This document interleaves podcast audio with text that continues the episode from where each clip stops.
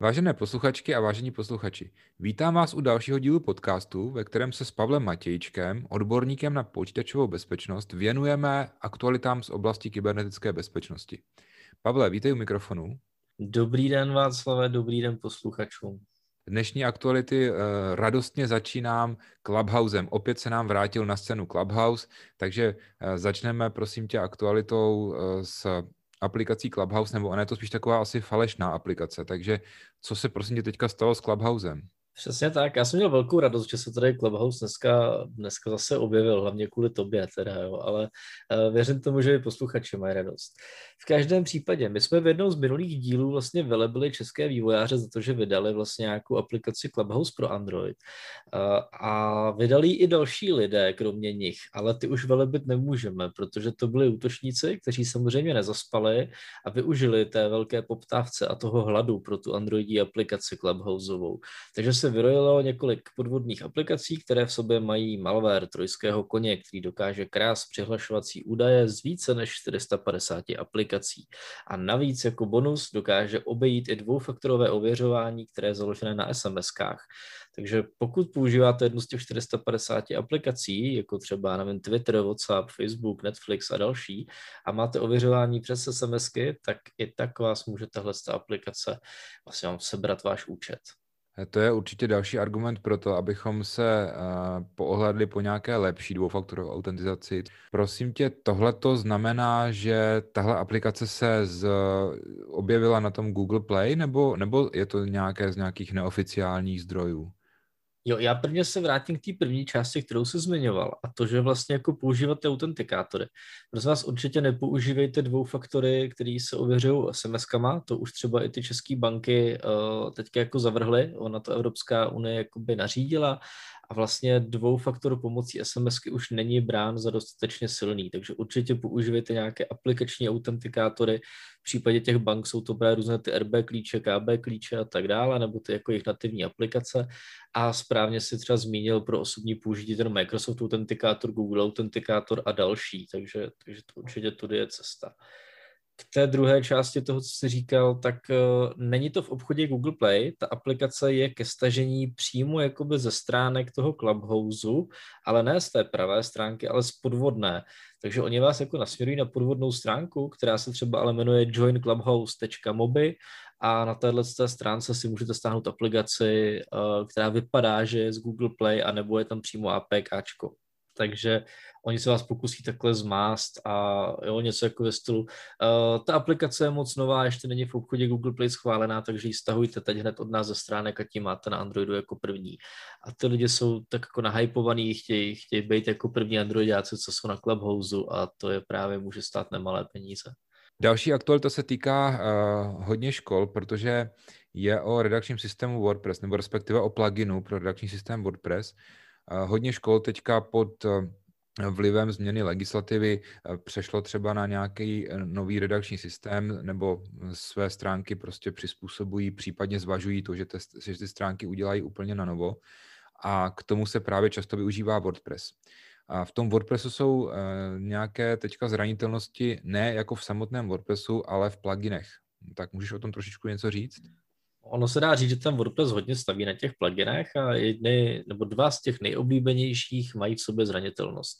Jeden z nich je právě plugin Elementor, který slouží k tomu, to je právě ten page builder, který slouží k tomu, abyste si tam tu stránku jakoby naklikali a ten je jako hodně používaný, ten má teďka velký rozkvět a v něm byla nalezena právě zranitelnost tzv. cross-site scripting, který umožňuje útočníkům vložit škodlivý kód jakoby do těch vašich stránek pomocí chyby v, téhle, v tom pluginu.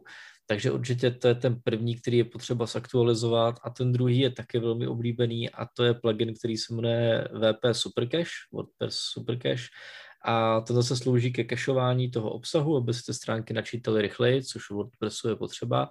Nicméně je v něm chyba, která umožňuje takzvaný remote code execution, to znamená vzdálené spouštění nějakého kódu, samozřejmě škodlivého tedy v tom případě. Takže určitě doporučujeme tyhle oba dva pluginy zupdateovat. Ideálně u takovýchhle pluginů, na kterých jako nestojí provoz celého webu, se dá říct, že doporučuji zapnout i ty automatické aktualizace, aby se aktualizovaly sami průběžně a nemuseli jste se o to manuálně starat. To můžu potvrdit, to je docela jakoby užitečná funkce a dle mých zkušeností je docela i spolehlivá. Jo? Pokud těch pluginů v tom WordPressu nemáte nějaký veliký množství, vlastně s každým pluginem se zvyšuje pravděpodobnost, že se něco třeba může rozbít při té aktualizaci, ale pokud jich tam je nějaké rozumné množství, tak vím, že to docela dobře i funguje, takže to mohu taky jenom doporučit. No a pokud eh, jste právě třeba v situaci, kdy teprve zvažujete přejít na ten WordPress, tak bych možná doporučil se úplně vykašlat na tyhle ty buildry, protože v poslední době ten WordPress udělal hodně velký eh, krok dopředu právě s vestaveným editorem Gutenberg, který vlastně využívá těchto těch principů, že se tam dá stavět z těch různých bloků ta stránka. Takže eh, i ten samotný Gutenberg ten editor, který je vlastně takový jako hodně uživatelsky na tohle přívětivý, tak myslím si, že pro takové jednoduché základní stránky školy úplně stačí a, nemusíte potom řešit nějaké další pluginy. Další věc, která eh, mě zaujala, protože se taky týká hlavně třeba základních uměleckých škol, je chyba v programu Zoom, která je velice nepříjemná. Tak můžeš prosím trošku něco o tom Zoomu? Určitě. V Zoomu je teďka takový problém, že byla objevena zranitelnost v takovém tom sdílení jednoho okna. Vy máte v Zoomu možnost buď sdílet celou obrazovku, anebo jenom jedno jediné okno. A toho právě lidé často využívají, že mají na obrazovce více oken a sdílí jenom to jedno konkrétní. Nicméně dochází tam k poměrně nepříjemné chyby a to k takové, že i když máte fokus, jste zaměření a sdílíte pouze jedno okno, tak se může stát, že tam problikne okno nějaké jiné. Třeba když vám přijde nějaký e-mail nebo si někde otevřete něco jiného, ono se tam na vteřinku, vteřinku a půl zobrazí. A to by se dít nemělo. Ono to může znít banálně, nicméně pokud tam otevřete nějaký citlivý třeba interní dokument, tak každý, kdo tu schůzku sleduje a v tu chvíli si třeba i nahrává, a nejenom v Zoomu, ale musíte vzít v potaz to, že účastníci používají i nějaký svůj vlastní software na nahrávání obrazovky, tak tam tohle informace má a samozřejmě se k ní může vrátit a to, co se tam probliklo, se zobrazit. Tahle chyba je teda poměrně nepříjemná, pokud pracujete s nějakými citlivějšími informacemi a už je nahlášena a měla by být brzo opravena. Nicméně v tuhle chvíli ještě není. Další aktualita eh, se týká, řekněme, spíš takové prevence. Eh, CZNIC vydalo krásnou hru, Trouble se to jmenuje. Ta hra pomáhá vlastně k tomu, aby mohli rodiče a děti daleko víc nebo daleko snadněji mluvit o některých jako nástrahách kyberprostoru. Eh, znáš tu hru? Já znám ten double, podle kterého je to udělané, takže Kyber Trouble zní jak ten double, který, který s dětmi konkrétně i hrajou. A ta hra je jako skvělá a ty Kyber Trouble jsou fakt dobrý nápad. Jako velký bonus pro tu paní, která to udělala. Dělala to nějaká dáma a jako opravdu palec nahoru, protože je to udělaný vtipně, je to udělaný hezky a i k těm obrázkům, co tam jsou, tak jsou vlastně na konci vysvětlivky. Takže pokud by třeba i rodiče nějaký termín neznali, tak ho s tím dítětem můžou probrat nebo se jako díky tomu dovzdělat. Takže úplně za mě jako parádní. Díky. Já jenom připomenu, že uh, tuhle tu hru si můžete st- uh, zadarmo stáhnout. Je to teda PDF, který si musíte vytisknout a stáhnout. Odkaz, stejně tak jako odkazy na všechny ostatní věci, o kterých mluvíme, tak najdete zase v eh, e-learningu. Pavle, je ještě nějaká jiná aktualita z bezpečnosti, anebo už můžeme přejít na naše hlavní téma? Aktualitu z bezpečnosti nemáme a myslím, že právě tím dialogem mezi rodičem a dítětem si udělal parádní můstek pro to naše hlavní téma.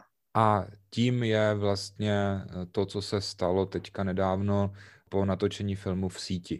Film v síti šel totiž nedávno i v české televizi, tak eh, to je jedna věc. A druhá věc je, eh, je tedy už dostupný zadarmo v archivu české televize, takže na tom i vysílání si ho teďka může každý pustit. No a mě třeba docela překvapilo jako učitele nebo jako člověka, který se pohybuje v té učitelské komunitě, jaké reakce vyvolal mezi učiteli.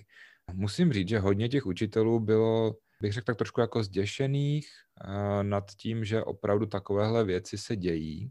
Na druhou stranu zase někteří to až jako moc bagatelizovali.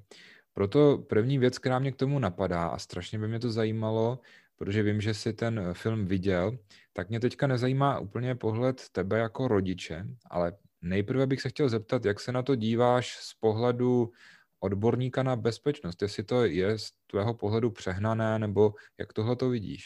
Ono se to opravdu dá brát z, jako z mnoha různých úhlů a každý z těch úhlů pohledu má něco do sebe. Dokonce si troufnu říct, že jako se to dá brát i z pohledu jako různých generací a každá to uvidí také jinak, takže na to asi není úplně jednoduchá odpověď. Já to vidím tak, že ten film je skvělý a upozorňuje na problematiku, která tady s námi je už hrozně dlouho. Já se troufnu říct, že o takovýchhle případech jsem slyšel už já, když jsem byl jakoby v pubertě a to je třeba nějakých 17 let zpátky, jo, takže to není věc, která by tady byla chvíli. Ten dokument je skvěle natočený, nicméně troufnu si souhlasit jako s některými modernějšíma nebo řekněme tvrzeníma poslední doby, že lehce zkresluje realitu, protože jako na lidé CZ jako ty děti obvykle nechodí, že ty frčí na TikToku. A i podle toho průzkumu, a nejenom podle průzkumu, ať se neopíráme jenom o nějaké průzkumy, byť tady mám pár čísel, které asi jako zmíním v průběhu toho našeho podcastu, tak i my jsme dělali různí rodiče z bez, jako takový ty besedy s rodičema, bavili jsme se s dětma, já jsem jako mluvil se stovkama těch rodičů, byl jsem na nějakých předpremiérách toho filmu, na nějakých besedách s panem Klusákem a tak dál. A ve směs, když bych to měl jako shrnout, ty děti, pokud se cítí ohroženy a cítí se nekomfortně, když s někým komunikují, tak se toho člověka prostě zablokujou. Ono to zní jako až strašně jako jednoduše proti tomu, jak vášnivý reakce ten film vyvolal, ale ona to je dneska realita. Oni ty děti, hlavně třeba dívky, jsou zvyklí, bohužel, teda jako, možná bohužel, ale jako asi jo, dostávat jako často tyhle ty fotografie nebo jako ty děti tam jsou na sebe často zlí, že jo, kyberšikana, soky, ty jako témata, které jsou omílaný horem dolem. Ty děti jsou na to zvyklí, umí s tím pracovat a pokud jim píše někdo a oni se prostě necítí komfortně, jak to člověka většinou zabanujou, případně ho nahlásí na té síti, jakože prostě je to obtěžující a on se jim prostě přestane zobrazovat. A ty děti umí využívat tyhle ty mechanismy. Takže podle těch průzkumů, který, na který tam dáme potom odkaz, tak jako 70% dětí tyhle ty věci, tyhle ty blokátory různý a bany, tak je využívá. Na druhou stranu furt tady je 30% dětí, který ne, a když u těch čísel zůstaneme, tak vlastně 34% dětí se sešlo s někým, koho zná jenom z internetu. V drtivé většině, abych jako trošku uklidnil ty rodiče teďka, tak se jedná o nějaký kamarády, kamarádů a o nějaký jako jako vrstevníky, řekněme, takže, takže dejme tomu, že v pohodě. A vlastně jenom 4% dětí se setkali s někým dospělým, koho jako nikdy dřív neviděli. Což oproti tomu v síti vypadá jako poměrně, že je málo, ale když si zase vezmete, jako jaký typ třeba predátora můžou jako potkat, tak asi nechcete třeba, aby v těch 4% jako byla vaše dcera. Jo, tam najednou 4% jsou hrozně velký číslo. Takže jde o to, jak se na to asi opravdu podíváte. To souhlasím a myslím si, že tyhle ty dva pohledy se právě docela jako v těch diskuzích zaměňují. Jo? Tak je, eh, je pravda, že třeba nechodí třeba každý dítě na nějaký lidé CZ nebo tak, ale na druhou stranu uh, nemám radost z toho, když někdo bagatelizuje to, že vlastně jakoby ty, tu míru těch dopadů na ty děti, protože přesně jak si říkal, tak uh, to procento je pořád strašně veliké a ono upřímně, i kdyby to bylo třeba jenom 2%, tak je to pořád ještě strašně veliký číslo, který si třeba úplně neuvědomujeme, když se na to díváme jako v, v řeči těch procent. Ale když se podíváme na to, kolik to je jakoby reálně dětí, tak ty čísla jsou pořád vysoká. Mám k tomu ještě takovou jednu poznámku, která vlastně překvapila, eh, co jsem četl rozhovor s těmi tvůrci, tak i je překvapilo, že ti predátoři vůbec uh, nemají žádné zabrany a že šli jako strašně rychle na věc, když to řeknu lidově. Jo, že, že vůbec jako uh, ne, neměli nějakou, že tam neprobíhala nějaký taková fáze v úvozovkách namlouvání, jo, ale, ale prostě jako velice rychle po těch dětech jako vyžadovali i hned nějaký fotky a tak dále. Takže jako ta razance je velice jako znepokojivá. Ale určitě, jako já za nějaký bagatelizování bych rozdával rány rákoskou, jo? protože to se bagatelizovat nesmí, to je prostě velký problém. Hlavně i když, si třeba, i když jsem třeba jako řekl, že těch dětí prostě je relativně málo, který se tam ve finále vydají, což jako je fajn, tak je ale ohromný počet těch sexuálních predátorů. Jo. Teď jako já nevím, teďka nechci říkat nějaké nesmysl, ale tam říkali, že prostě během prvních hodin tak těm děvčatům napsalo dva a půl tisíce lidí. To je prostě strašně moc. Jo. Takže my teďka v podle těch nových průzkumů, a my se teďka opíráme o data, které zazněly ve výzkumu eh, jako European Kids Online 2020, což byl průzkum v celé Evropské unii, eh, který probíhal a my tady máme čísla pro Českou republiku vytáhlý z toho, tak to jako zní dobře a je to i díky těm osvětám, co probíhají ve škole a tak dál, protože pro ty děti se dělá nějaký preventivní program, prostě ty děti o tom ví a upřímně ty děti s tím digitálem v tom digitálním světě umí se jako dneska pohybovat jak ryba ve vodě, jo? takže ty děti jako mají dispozice nástroje, umí je používat a to je dobře. Nicméně jako těch predátorů tam bylo hrozný množství a to je možná to, co ty lidi jako vyděsilo víc, jo? to množství těch predátorů, než to, že uh, by ty děti jako samozřejmě toho rodiče děsí to, že to dítě se může stát obětí, ale ten rodič si podle mě neuvědomuje, že to dítě se s tím jako dokáže nejspíš vypořádat možná líp, než si ten rodič myslí. Tím se trošku zase dostávám i k prevenci. Eh, já vím, že ty se téhle problematice věnuješ jako hodně dlouho a musím říct, že hodně intenzivně. Děláš různé besedy s rodiči, se školami a tak dál. A zároveň si člověk, eh, který eh, má přehled o těch technických řešeních. Já za sebe ti můžu říct, že jsem jako docela skeptický k tomu řešit tyhle věci nějakým, nějakou třeba rodičovskou kontrolou, nebo, nebo nic proti rodičovské kontrole, ale mám někdy za sebe pocit, že ti rodiče to vnímají jako, že dobře, já jim nastavím nějakou rodičovskou kontrolu třeba na mobilu nebo na počítači, a tím to pro ně jako hasne. Jo? Troši, trošičku tam vidím paralelu jako s tím, že když ten rodič chce mít klid, tak dá dítěti tablet a sám sebe uklidní tím, že na tom tabletu to dítě má nějaký výukový jako hry nebo výukový nějaký programy. Jak ty se na to díváš z pohledu třeba rodiče? Neměla by ta prevence třeba být v něčem trošku jiném? na těch besedách mi to lidi vždycky říkají, no vy jste ten odborník, vy znáte ty technologie, poraďte mi nějaký software. Jo. Říkám, hele, software vám poradím, ale prvně si popovídáme jako o tom, co jste se s tím dítětem jako už probrali vy. Jo. A vy zjistíte, že většinou nic, jo, že tam neproběh žádný rozhovor, prostě uh, o nějakým jako bezpečném pohybování se v internetu uh, a nebo prostě i třeba o nějaké sexualitě, jo, když jsme jako nakousli prostě tohle téma. Uh, tam jako často se stává, že rodič 13-letého kluka po mně chce, abych mu poradil nějaký software, aby jeho syn jako neviděl nějaký porno, jo. A prosím vás, podle jako jednoho z čísel v těch výzkumech, tak jako dítě vidí svý první porno průměrně někdy kolem devátého roku života, jo. Většinou teda nějaký jako lehčí, dostane se to k němu přes nějakého spolužáka, ale je to hrozně brzo, jo. A na druhou stranu, když se s někdo děsí, tak vzpomeňte si, kdy jste viděli svůj první erotický časopis někde, jo. To taky proběhlo někde na základce většinou, prostě většinou ještě na prvním stupni, jo, co si budeme povídat. Takže ona se ta realita zase tolik nezměnila, akorát se přesunula do toho digitálu tady jako narážíme vlastně na to, že ty rodiče neumí s těma dětma tady o těch tématech mluvit. Jo. Podle i těch průzkumů, když se k tím zase vrátím, tak jako 56% dětí uvedlo, že rodiče se s nimi vůbec jako nebaví o tom, co na internetu dělají nebo jak se tam mají chovat. Já si myslím, že to může být asi i víc. A hlavně mám jako zkušenost s tím, že většinou zjistíte, že ty rodiče tomu prostě nerozumí, jo, té problematice. A jak vlastně chcete svý dítě jako chránit před nějakými nástrojama internetu, když sami ten internet používat neumíte a vlastně ani netušíte, co tam na ty děti čeká. Jo.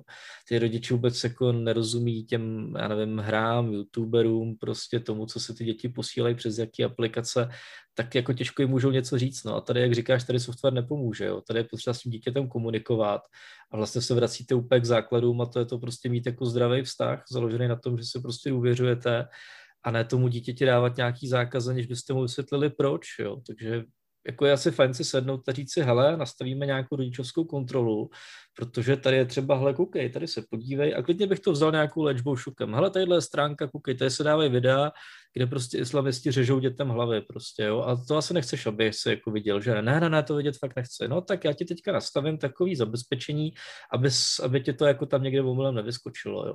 A to dítě pak v pohodě, jo. když nepoužijete slovo zákaz prostě, nebo kontrola, tak a budete s ním vést jako dialog a řeknete, hele, tak my se na to s maminkou taky dívat nechceme, tak tady máme nastavenou prostě, aby nás takové věci neskákaly, jo.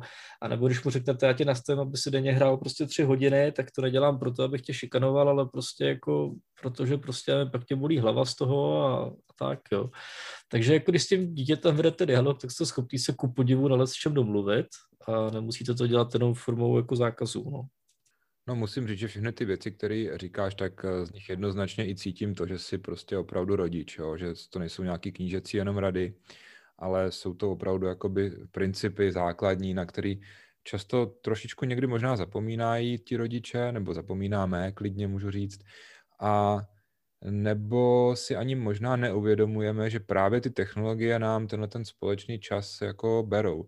Já jsem nedávno poslouchal podcast Linky bezpečí, kde o tomhle parádně jako to rozebíral pan Kožíšek, velký taky odborník na tyhle záležitosti a ten právě říkal, že jednou ze základních prevencí třeba je eh, s těmi dětmi více mluvit a ať si každý šáhneme do svědomí, jestli opravdu eh, ta rodina funguje tak, že třeba společně večeříme a že když spolu večeříme, tak eh, že prostě probíráme ty, ty témata, jo? takže nebo vůbec obecně, co se nám třeba ten den povedlo, nepovedlo.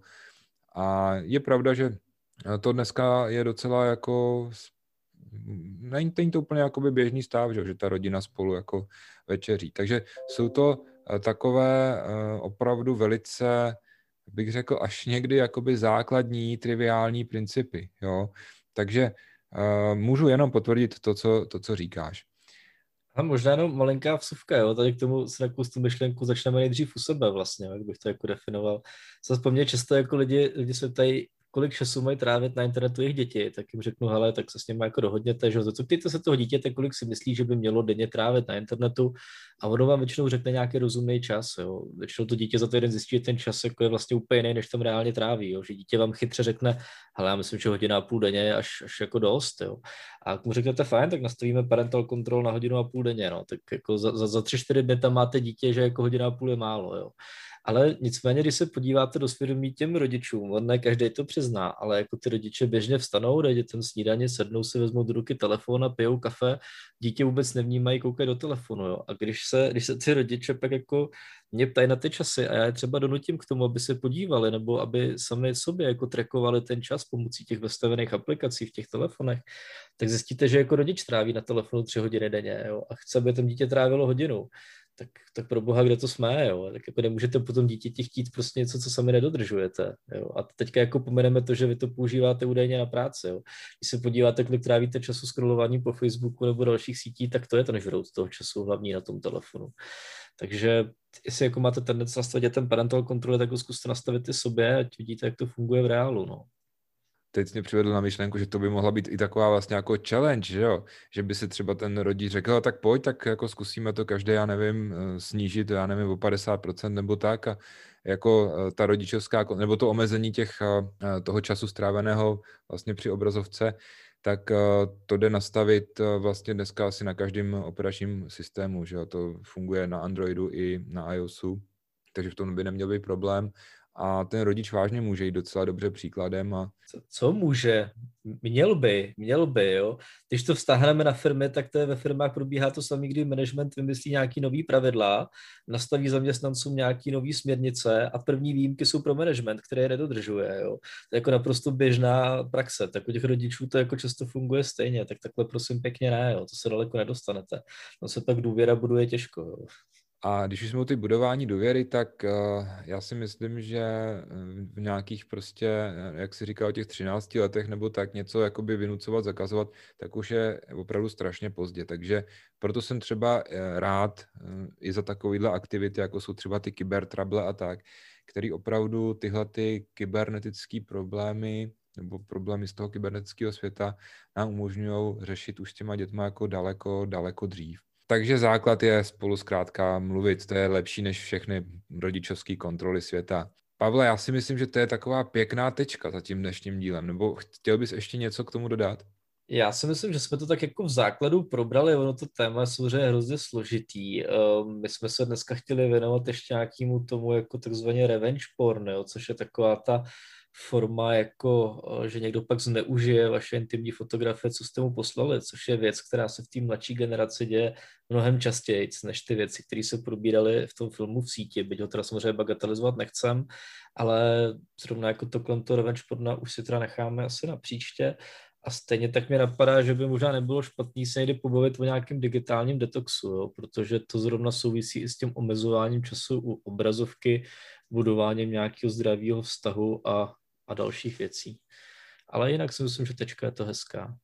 No, máš pravdu, že uh, to revenge porno je něco, co uh, si myslím, že se děje v daleko větší míře, možná v daleko větší, než si uvědomujeme a proto mu teda budeme věnovat samostatný díl. včetně teda toho detoxu. Takže příští díl porno a detox. Tady bych ještě chtěl poprosit naše posluchačky a posluchače opravdu, jestli máte nějaké další náměty, nápady, nebo i třeba jenom připomínky, co bychom měli zlepšit, tak budeme moc rádi, když nám to, když nám to řeknete. Pavle, eh, já se loučím s našimi posluchači a moc ti děkuji za to, eh, jak jsi dneska velice upřímně nás informoval. Já taky děkuji i posluchačům, i tobě Václavé, loučím se s vámi a moje poslední věta, všechno, o čem jsme dneska mluvili, najdete eh, v Moodlu, v tom systému, ve kterém vám to všechno naservírujeme, takže všechny data tam budete mít, kdybyste je potřebovali. Děkuji a nashledanou. Tento podcast vám přinesl projekt SIPO. Na jehož financování se podílí Ministerstvo školství, mládeže a tělovýchovy a Evropská unie.